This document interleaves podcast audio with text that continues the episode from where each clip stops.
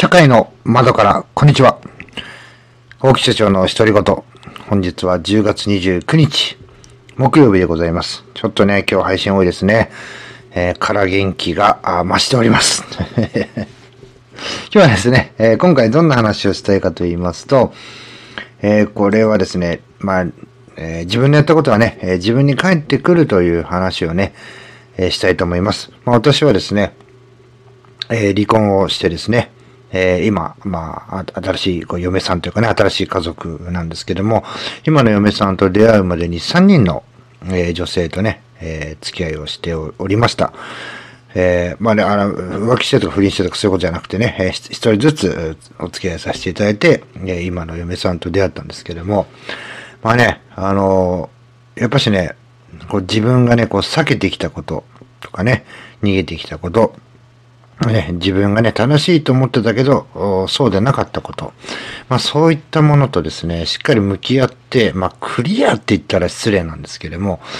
まあね、なんかね、そういう、やっぱしね、自分に返ってくることっていうのはね、多かったんですね。で、そういったものを一つずつですね、えー、向き合ってきて、えー、再婚、再婚そうですね。え新しい家族、まあ新しい、えー、嫁さんになる方と出会ったと。でね、え、よくよく話聞いてみるとね、嫁さんもね、そんなような話をしてるんですよね。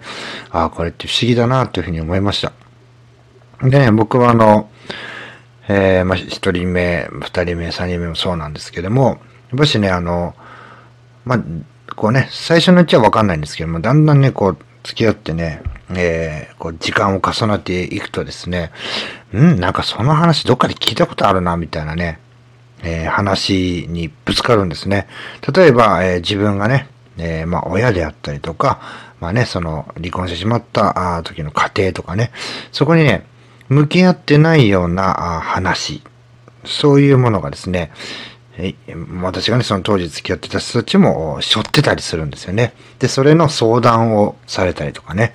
えー、例えばね、その当人から相談をされなくても、そのね、えー、ご両親からですね、えー、相談をされたりとかね。えそんなような話があって、いやいやいや、俺ね、その話終わったのにまたこっちでも、かよ、みたいなね、話はね、えたくさんありましたね。で、あとはですね、こう、自分がね、あの、やりたいようにやってて、相手には迷惑かけてないと思ったことを、いざね、えー、付き合った方にやられるとですね、ものすごい腹が立ったり、あれこれって俺前、こういうこともしかしてやってたのかなと思ってですね、まあ、前の嫁さんにその当時ですよ、前の嫁さんにちょっと電話してね、いや、今ね、ちょっとこんなような状況、まあね、そのお相手がいてこんなような状況なんだけども、これってね、俺もやってたのかなって聞いたりすると、ああ、やってたね、みたいなこと言われたりね、わあ、俺こんなことしてたんだとかね。まあ、例えば単純にね、あの、遅刻とかね、えー、待ち合わせにことだけするとかね。まあ、そんなこともそうですし、もっとね、細かいこともそうです。考え方とか、行動とかね。うーん、やっぱしね、僕がその、経験してきた、その、その当時はね、その恋愛についてのお話ですけども、えー、経験してきたことの結論はですね、まあ自分のしたことはね、自分に返ってくる。で、それをね、えー、避け、避けたり、見て見ぬふりをしたり、避けたり、えー、して、し続けるとですね、延々とですね、えー、それがね、回り回って自分に返ってき続けるんだなということをですね、感じましたので、ここでね、しっかりと向き合わないと、自分はね、新しい家庭を持ったとしても、またね、同じことを繰り返すんじゃないかというようなね、あの、思いになったことを覚えております。あの、菅原文太さん主演のですね、えー、仁義なき戦いのね、一幕でね、えー、菅原文太さん、扮する主人公がですね、こんなことを言ってるんですね。えー、追うものと追われるもの。えー、まあ、追う側と追われる側ですね。これはね、追う方がね、圧倒的に有利なんだと。で、追われる側っていうのはね、どんどんどんどんこう、精神的に参っていって疲弊していくと。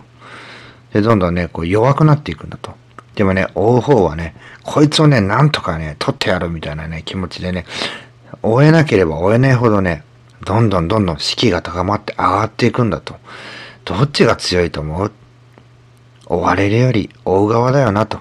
だから追われる側の人間の引き際って大事なんだというようなね、えー、言葉が出てきます。これはね、まああのね、えー、顔に傷がついてる人たちの世界とはちょっと私たちは違いますけども、なんかね、この言葉を聞いた時にね、あ、しっくりくるなと。まあ、例えばね、こう、なんかの問題があってね、逃げ続けてるとね、やっぱしね、精神的に疲れてきたりね、もう嫌だって思ったりね。で、またね、えー、違う、まあ、転職したりとかね、違うお相手になってもね、同じような問題ってね、やはりね、壁にぶつかるんですよね。まあそういうようなね、えー、僕はそのサラリーマン時代にね、こう立ち向かっていって、もうこれ以上ね、ないだろうとかって思ったらね、実はね、自分の見えてない部分、ではね、逃げてたというね、避けてたという話でね、またそれにね、追っかけられる羽目になったと。もうね、それだったらね、全部受け入れてね、あの、どんどんどんどん解決していこうじゃないかってね、それは無我夢中でやってたらね、で、そういう事柄が終わるとですね、まるでね、役目が終わったかのようにね、ぱったりと別れてしまって、またね、次の新しい方が現れて、で、次の新しい方でね、話するとね、あれ、これもなんかどっかで聞いたことある話だなってね。で、そこもまたね、しっかりとこう解決したり、道筋がついたりするとね、なんか役割が終わったかのように分かれてね。で、またね、次の方が来るとね、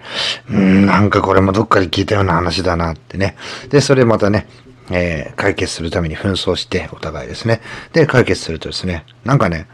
まるでね、その出来事をお互いが解決するかの、よ、そのためだけにですね、なんか付き合ったみたいな感じでね、パンと別れてしまってね、うん、俺は、俺はね、こんなことをやり続けてたのか。ああ今までこういうことから避けてたんだな。じゃあ、次はね、そういうものにこう、どんどんどんどん自分から、こうね、嫌だからって避けるんじゃなくて、逆にね、先にやってやるぐらいのね、気持ちでね、生きていこうって決めたらね、新しい嫁さんに出会ったって、今の嫁さんに出会ったというお話でございます。やっぱしね、えー、まあ、輪廻転生とかね、いろんな言葉ありますけども、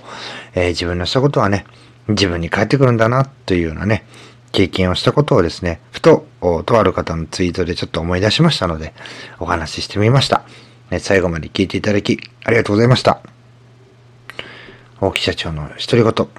社会の窓からでした。